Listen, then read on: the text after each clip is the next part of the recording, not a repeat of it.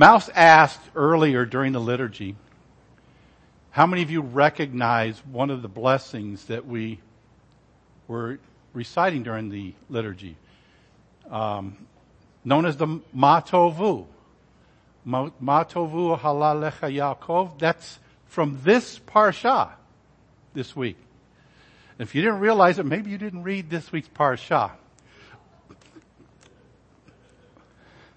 I'm, I'm just, I'm just saying, could be, but hey, I don't know. But yeah, if you would have read it in English, you know, how lovely are your tents, O Jacob, your sanctuaries, O Israel.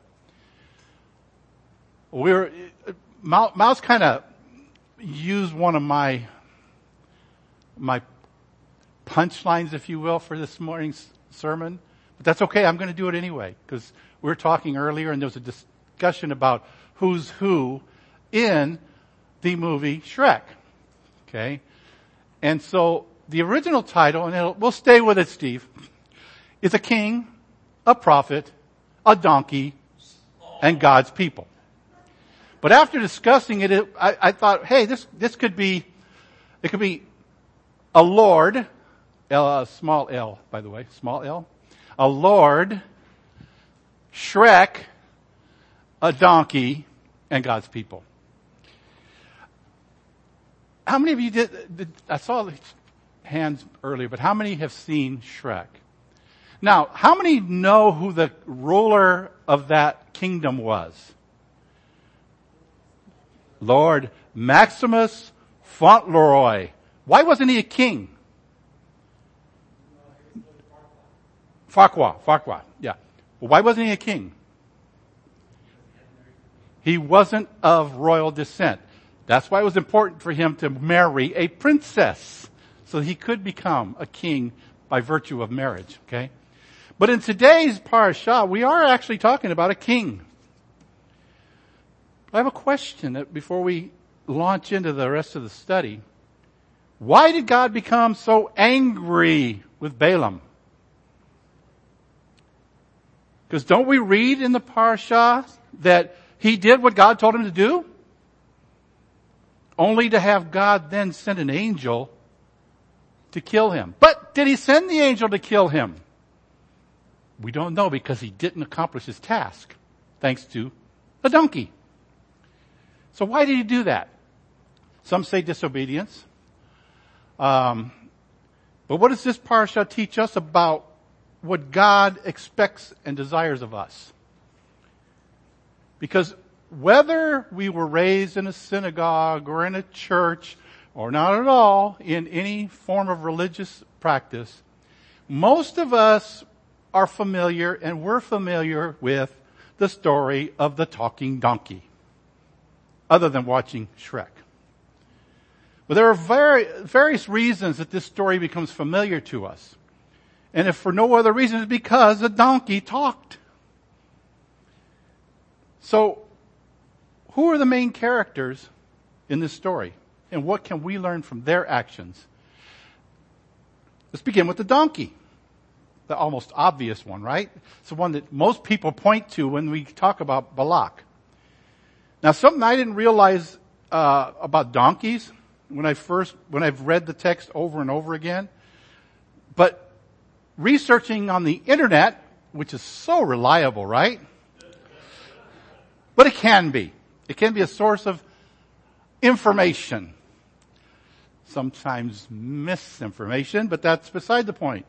But one sermon that I, I found on the net that noted in biblical times, donkeys were the original all-purpose vehicle.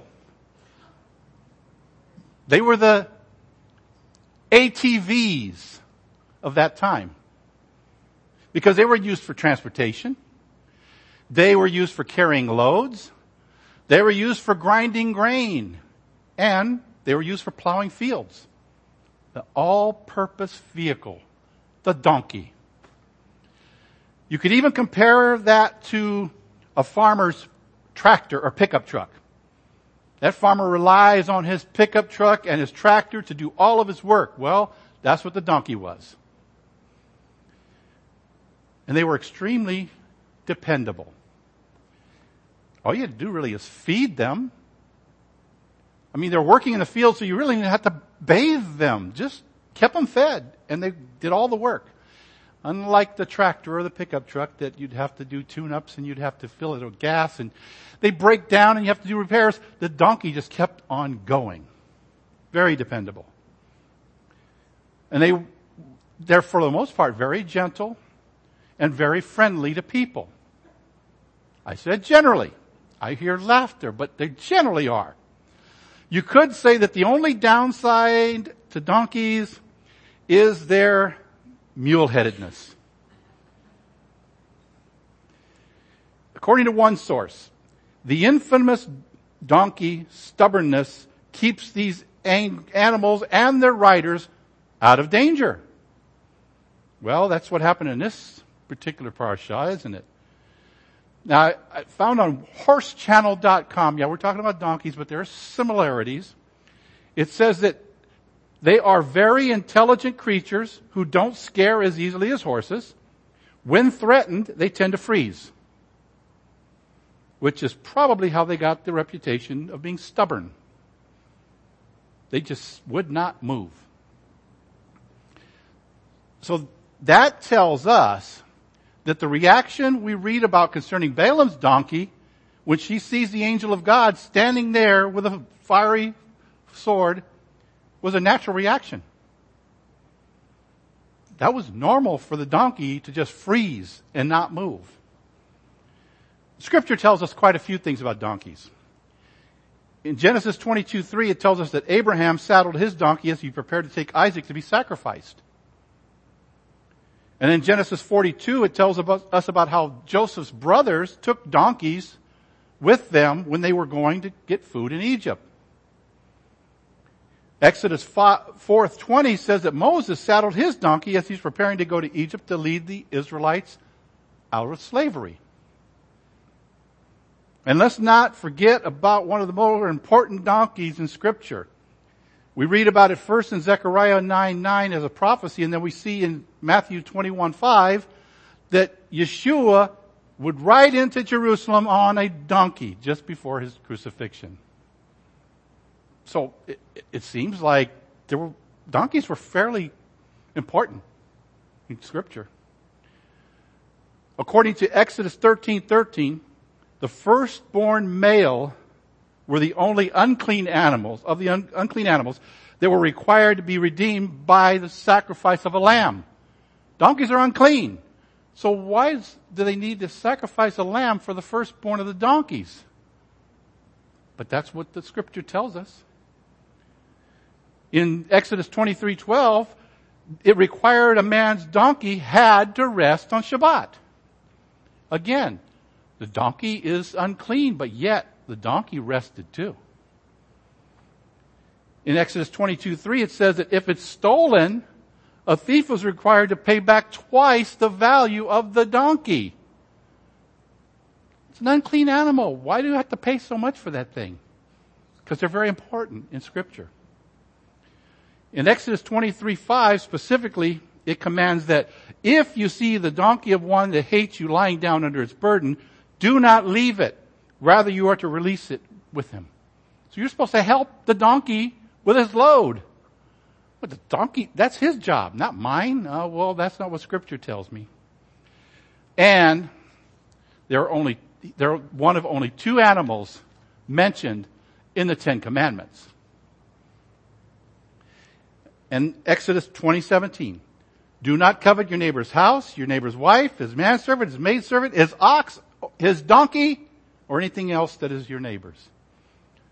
So it seems God held the donkey in a little bit of higher regard than we might.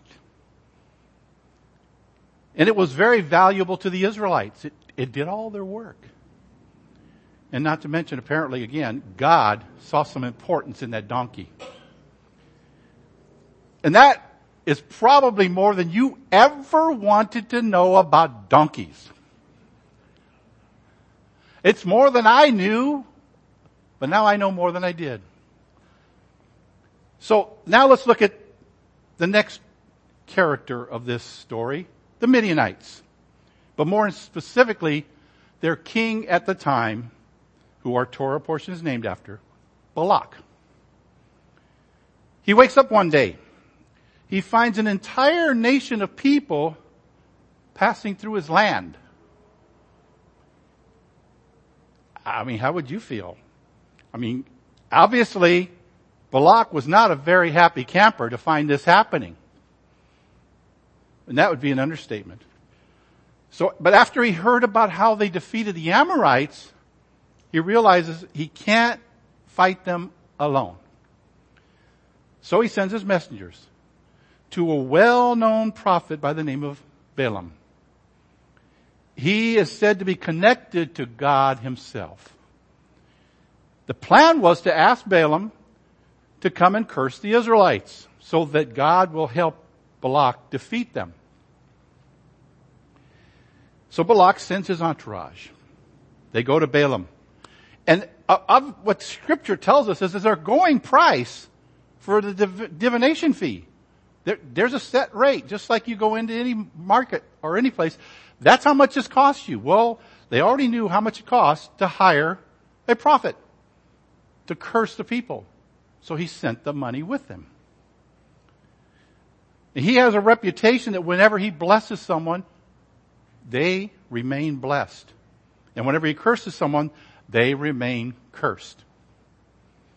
So, off goes this entourage with the price for cursing the people. But after seeking God's direction on Balak's request, Balaam sends them back to Balak and says in Numbers 22, 3, go back to your country for Adonai has refused to let me go with you. So he listened to God. He did what God said. Don't go with these people. Now, Balak must have thought at this point, maybe his officials weren't very persuasive. And so, maybe he hadn't offered enough compensation. I mean, that was the going rate, but maybe it's going to cost a little more. So what is, Numbers 22:15 says that Balak again sent other dignitaries more numerous and honored than these previous ones. And the rabbis say that they sent, he sent quite a larger sum to pay for cursing the Israelites. Initially when they come back, Balaam again rejects them. But he still decides to seek God's direction. Once again. This is where you could say he was being disobedient. God already said, do not curse them because I blessed them. Why would he need to once again go back to God and say, can I do this? Yeah, maybe I can cha- convince you I could do more for you with this money than these people can. But this time, something interesting happened.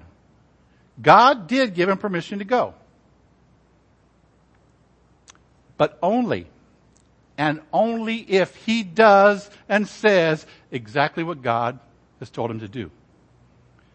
So in Numbers 22, 21, it says Balaam got up in the morning, saddled his donkey, and went with the Moab, Moabite princes. It's interesting when you read some of the commentaries and you read some of the stories that are out there. You will not find this in the text. Did I say you will not find this in the text? But there are those that say during the night, Balaam said, you know, I'll just go with them and I'll pretend I'm not going to curse the Israelites. But when I get there, I'm going to curse them. Of course, those same commentaries say, so they actually thought they could fool God. He could fool God. Uh, no. So they, he, they say that's why the incident with the angel came about because God knew what he was thinking. Again, you won't find that in the text. It's just supposition. But as our story continues, once Balaam does arrive, if we skip ahead a little bit, he not only does not curse the Israelites, but he blesses them. Not once, not twice, but three times as God directed him. And of course, frustrated and extremely unhappy, Balak storms off and Judges 11:25 would indicate to us that he never was able to prevail against Israel. So let's take a little bit closer look at Balaam.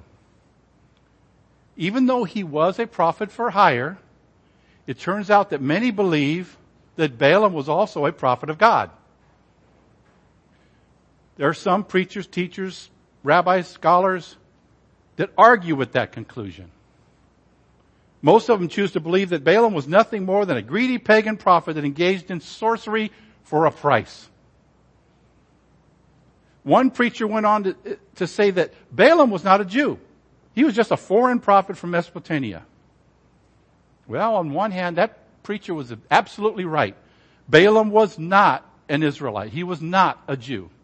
He was also not one of God's chosen people. He was an outsider.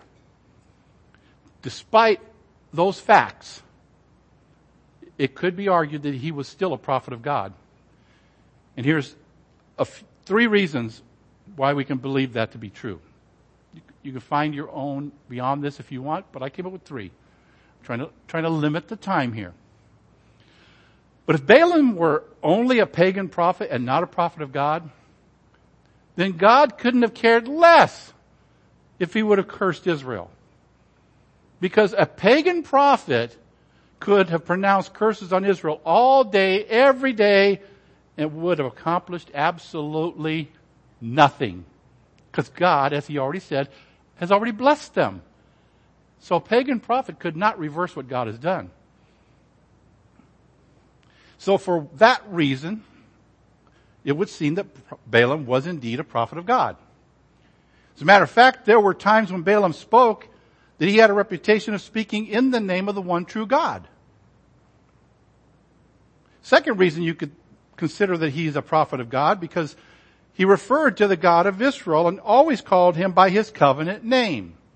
I don't know how many of you read through Parashah and noticed some of the highlighted, the all caps, the translations in whatever ver- version you use. In Numbers 22:8, Balaam calls Balak's messengers, or he tells them, them, spend the night with me, and I'll give you an answer just as Yud He Vav He speaks to me. You can look it up. You can go to the Hebrew and you'll see it's the Tetragrammaton. And again, in, in verse 13 of chapter 22, he says, go back to your country for Yud He Vav He has refused to let me go with you. Now most of your translations will say the Lord, all caps, or Adonai, all caps. That's usually translated by most translators from the Tetragrammaton. Most of the English translations do that. So this again would be some indication to us that he's not seeking the advice of a pagan God, he's speaking to the Most High God, the God of Abraham, Isaac, and Jacob. Last reason I'm going to give for why we can think he's a prophet of God is because in his third blessing, he prophesied about the coming Messiah. Did you catch that when you read through the parashah? In Numbers 24, 17, he says, I see him, yet not at this moment. I behold him, yet not at this location. For a star will come from Jacob, a scepter will arise from Israel. Does that sound at least familiar from the Brit Hadashah? Because many scholars, most scholars, understand that this prophecy concerning the, was a prophecy concerning the Magi or the wise men from the east who followed that eastern star that led them right straight to the newborn Yeshua. For these reasons alone, again, there could be more. I'm convinced that Balaam was a prophet of the one true and living God. He may have gotten paid to do other stuff, but in this instant, he was doing what God said. And every time Balak sends his envoys to hire Balaam to curse the Israelites, Balaam does turn to God for approval and instructions. Up until now in the story, I'm able to follow most of what's going on. Then while he's on his way to the king, God sent the angel to kill him. Again, three times. Why? What went wrong? See, I'm not exactly sure what went wrong other than the fact that if he did say, don't do it, they're blessed, he shouldn't have gone back and asked him again. Yeah, that's a bit of disobedience. Or maybe it's, you could also look at it, how many times have you gone to God and prayed about a particular thing and you don't get an answer right away?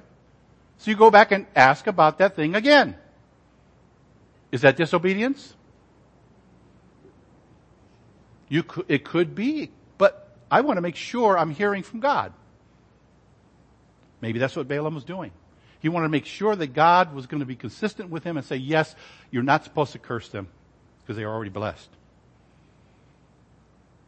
But it's somewhat obvious that somewhere along the line, the money and the prestige may have been sounding really good to him and maybe too good to pass up, which caused him to question what God had already told him. Could be. But I have a couple questions for you. Do you think that if an angel of God was really there to kill Balaam, that the angel couldn't have finished the job? That donkey was not going to stop the angel from killing Balaam.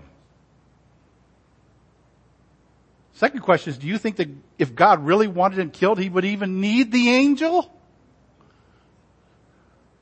You may recall in the Brit Hadashah, even as they were speaking, they fell dead. More than once we we read that.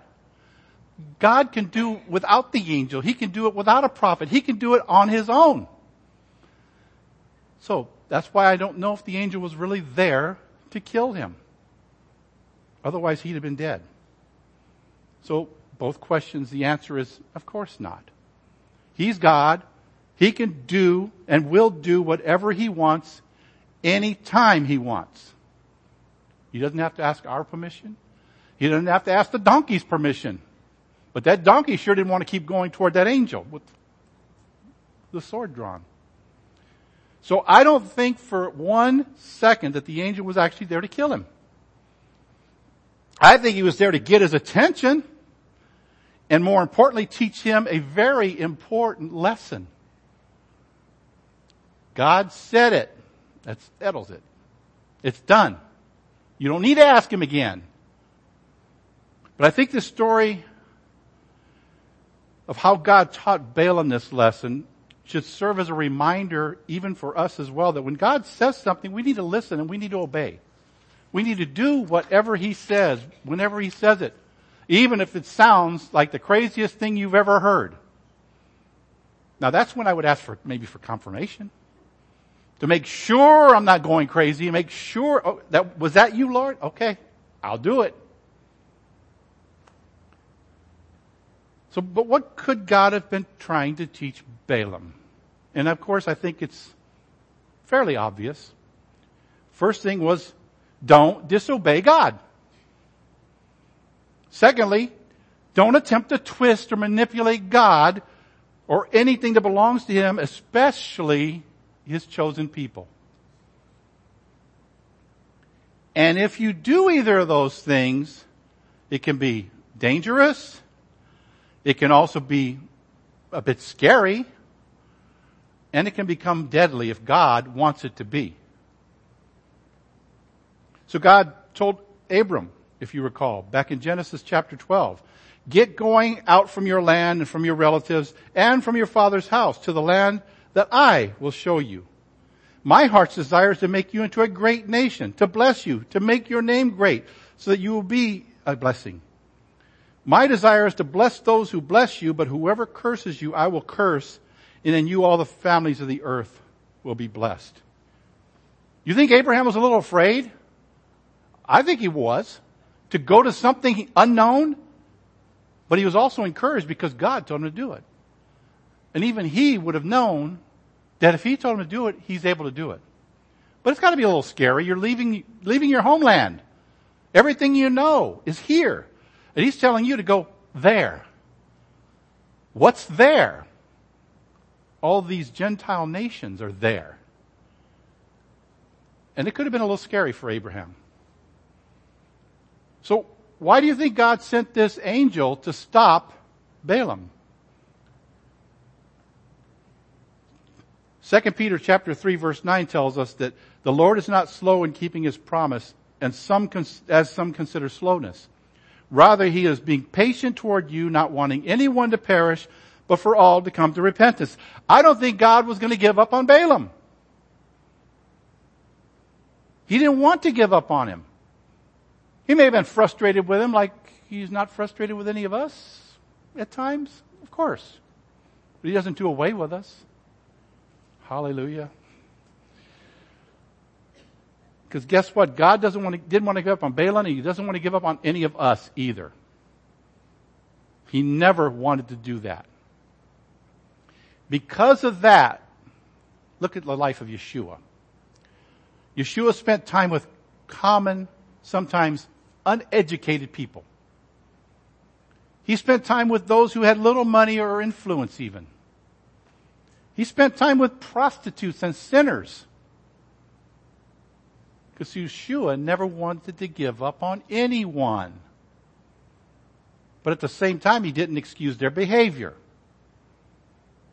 He never overlooked the sin and the disobedience. What he did do is spend time with them because he refused to accept the idea that people could never change. He did not accept the idea that's the way they've always been, so that's the way they'll always be. But how many of us have thought that about somebody in our lives? But Yeshua did not do that. But as we know, that's not how God operates. Throughout scripture, it becomes apparent that anyone and everyone can change. They can, and many have, just like many of us, all because of the shed blood of Yeshua. In John chapter 14, beginning at verse 12, Yeshua said, Amen, amen, I tell you, he who puts his trust in me, the works that I do, he will do. And greater than these he will do because I am going to the Father. And whatever you ask in my name, that I will do. So that my Father may be glorified in the Son. If you ask any, ask me anything in my name, I will do it. Wow. So we're going to be able to do even greater things than Yeshua did in his earthly ministry. If that's not a scary enough thought, he expects that we will do it. Let's see. But Yeshua healed people. He fed thousands with a little bit of food. He walked on water. He controlled the storms and he even raised the dead. I can do a lot of things and I've done many things in prayer, but I have never done any of those things. I don't know about you. I haven't. But he says, well, I can do greater things than these. How could you or I possibly do greater things than those things Yeshua did? Well, one thing that comes to mind is the ability to lead someone to salvation. The shed blood of Yeshua may have saved many people, but that's not the same as leading someone to salvation. Take the story of Rav Shaul, the apostle Paul, on his way to Damascus. Yeshua told him in uh, Acts chapter 9 verse 6, get up and go into the city and you will be told what you must do. Okay, we all know that Yeshua could have saved him right then and there on the road. He didn't have to send him to anybody.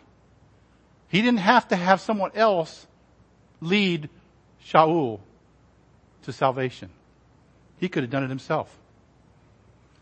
But he didn't. He left that to a man named Ananias. Why? Because greater things than what he did, we will be allowed to do also. Then there's a story of the Ethiopian eunuch An angel directed Philip to go and teach this Ethiopian about Yeshua. When the Ethiopian becomes convinced that he needed Yeshua, he asks in Acts 8:30, 836, look, water. What's to prevent me from being immersed? Now, just like angel, the angel of, of Balaam, this angel could have just as easily led this Ethiopian eunuch to Yeshua himself. But he didn't. He left that up to Philip. Why? Because greater things than this, than what he did, will be, we will be allowed to do. We've been given a tremendous privilege, to say the least. The only way you can do what God wants you to do is be like Balaam's donkey.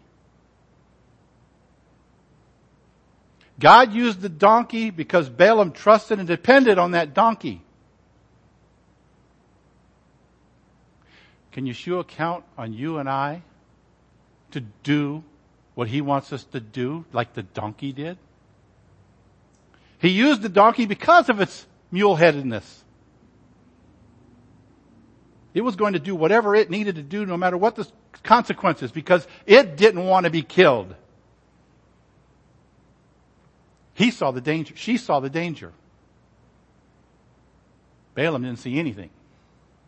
Again, he may have been focusing on the money and not thinking about what's in front of him. The donkey's going to take me there. I trust my donkey to take me where I need to go.